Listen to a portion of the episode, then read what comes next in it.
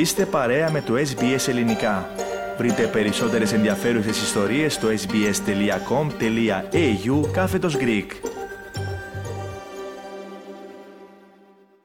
196 χώρες αποφάσισαν να προστατεύσουν το 30% του πλανήτη έως το 2030 στην συμφωνία που επιτεύχθη στο Μοντρεάλ στα πλαίσια της 15ης διάσκεψης της Σύμβασης του ΟΗΕ για την βιοπικιλότητα, γνωστή ως COP15.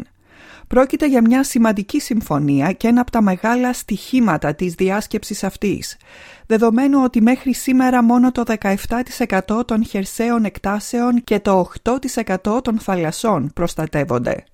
Παρατηρητές αναφέρουν ότι προηγήθηκαν δύο εβδομάδες σκληρών διαπραγματεύσεων πριν οι αντιπροσωπείες των κρατών που συμμετείχαν στη διάσκεψη καταλήξουν σε συμφωνία.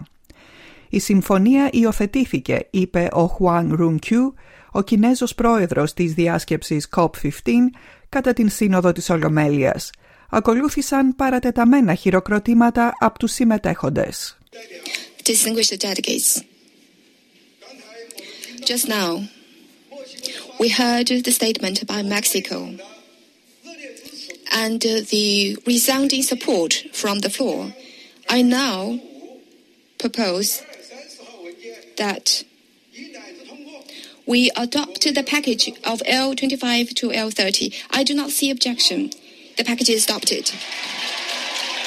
Ο κύριος Ρούνκιου, εκτός από πρόεδρος της διάσκεψης του Μοντρεάλ, είναι και υπουργός Οικολογίας και Περιβάλλοντος της Κίνας.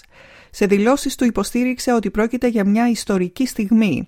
«Φτάσαμε εδώ μετά από ένα μακρύ ταξίδι», είπε.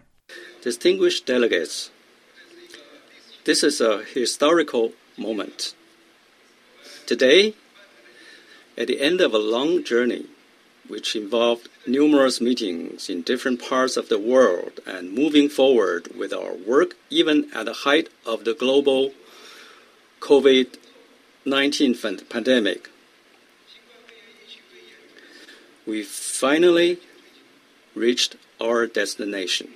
Και δεν ήταν ο μοναδικός που χαρακτήρισε τη συμφωνία γνωστή και με την ονομασία 30-30 ως ιστορική. Ο Καναδός Υπουργός Περιβάλλοντος Στίβεν Κιλμπό μίλησε και εκείνος για μια πραγματικά ιστορική στιγμή, καθώς όπως πρόσθεσε αναφερόμενο στην Συμφωνία του Παρισιού για το κλίμα, επιτέλους πετύχαμε τη στιγμή του Παρισιού για την βιοπικιλότητα εδώ στο Μοντρεάλ. Ο δε Γενικός Γραμματέας του ΟΗΕ Αντώνιο Γκουτέρες έκανε λόγο για «Συμφωνία ειρήνης με τη φύση». Τα κύρια σημεία της Συμφωνίας 30-30 περιλαμβάνουν πρώτον, την διατήρηση, ενίσχυση και αποκατάσταση των οικοσυστημάτων συμπεριλαμβανομένης της ανάσχεσης, της εξαφάνισης των ειδών και της διατήρησης της γενετικής ποικιλότητας. Δεύτερον, την αηφόρο χρήση της βιοπικιλότητας, ουσιαστικά διασφάλιση ότι τα είδη και τα ενδιατήματα μπορούν να δώσουν στην ανθρωπότητα υπηρεσίες όπως τροφή και καθαρό νερό.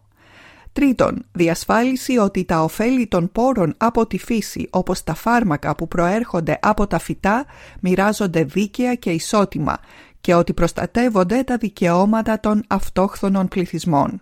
Και τέταρτον, επιδότηση και διάθεση πόρων στην βιοπικιλότητα, διασφάλιση ότι τα χρήματα και οι προσπάθειες διατήρησης φτάνουν εκεί που χρειάζονται. Το κείμενο της συμφωνίας που υιοθετήθηκε δίνει εγγυήσεις για τις κοινότητες αυτοχθόνων που είναι οι φύλακες του 80% της εναπομείνασας βιοπικιλότητας στη γη. Προτείνει την αποκατάσταση του 30% των υποβαθμισμένων εδαφών και την μείωση κατά το ίμιση του κινδύνου που συνδέεται με τα φυτοφάρμακα. Ο καθηγητής James Pittock από το Πανεπιστήμιο Australian National University καλωσόρισε την Συμφωνία 30-30 του Μοντρεάλ. Είπε ότι θα μπορούσε να είναι καλύτερη, αλλά δεν υπάρχει αμφιβολία ότι πρόκειται για συμφωνία ορόσημο. The COP15 agreement to conserve uh, biodiversity is a very positive outcome. It could have been better, uh, but it is 196 governments around the world agreeing to do a lot more to protect uh, flora, fauna, and habitats. they've set 23 targets. You know, among them is uh, essentially doubling uh, the area of the Earth's surface that will be uh, reserved to conserve uh, forests, uh, freshwater ecosystems, and oceans. And that's a really fantastic thing. Θέλετε να ακούσετε περισσότερες ιστορίες σαν και αυτήν? Ακούστε στο Apple Podcast, στο Google Podcast, στο Spotify ή οπουδήποτε ακούτε podcast.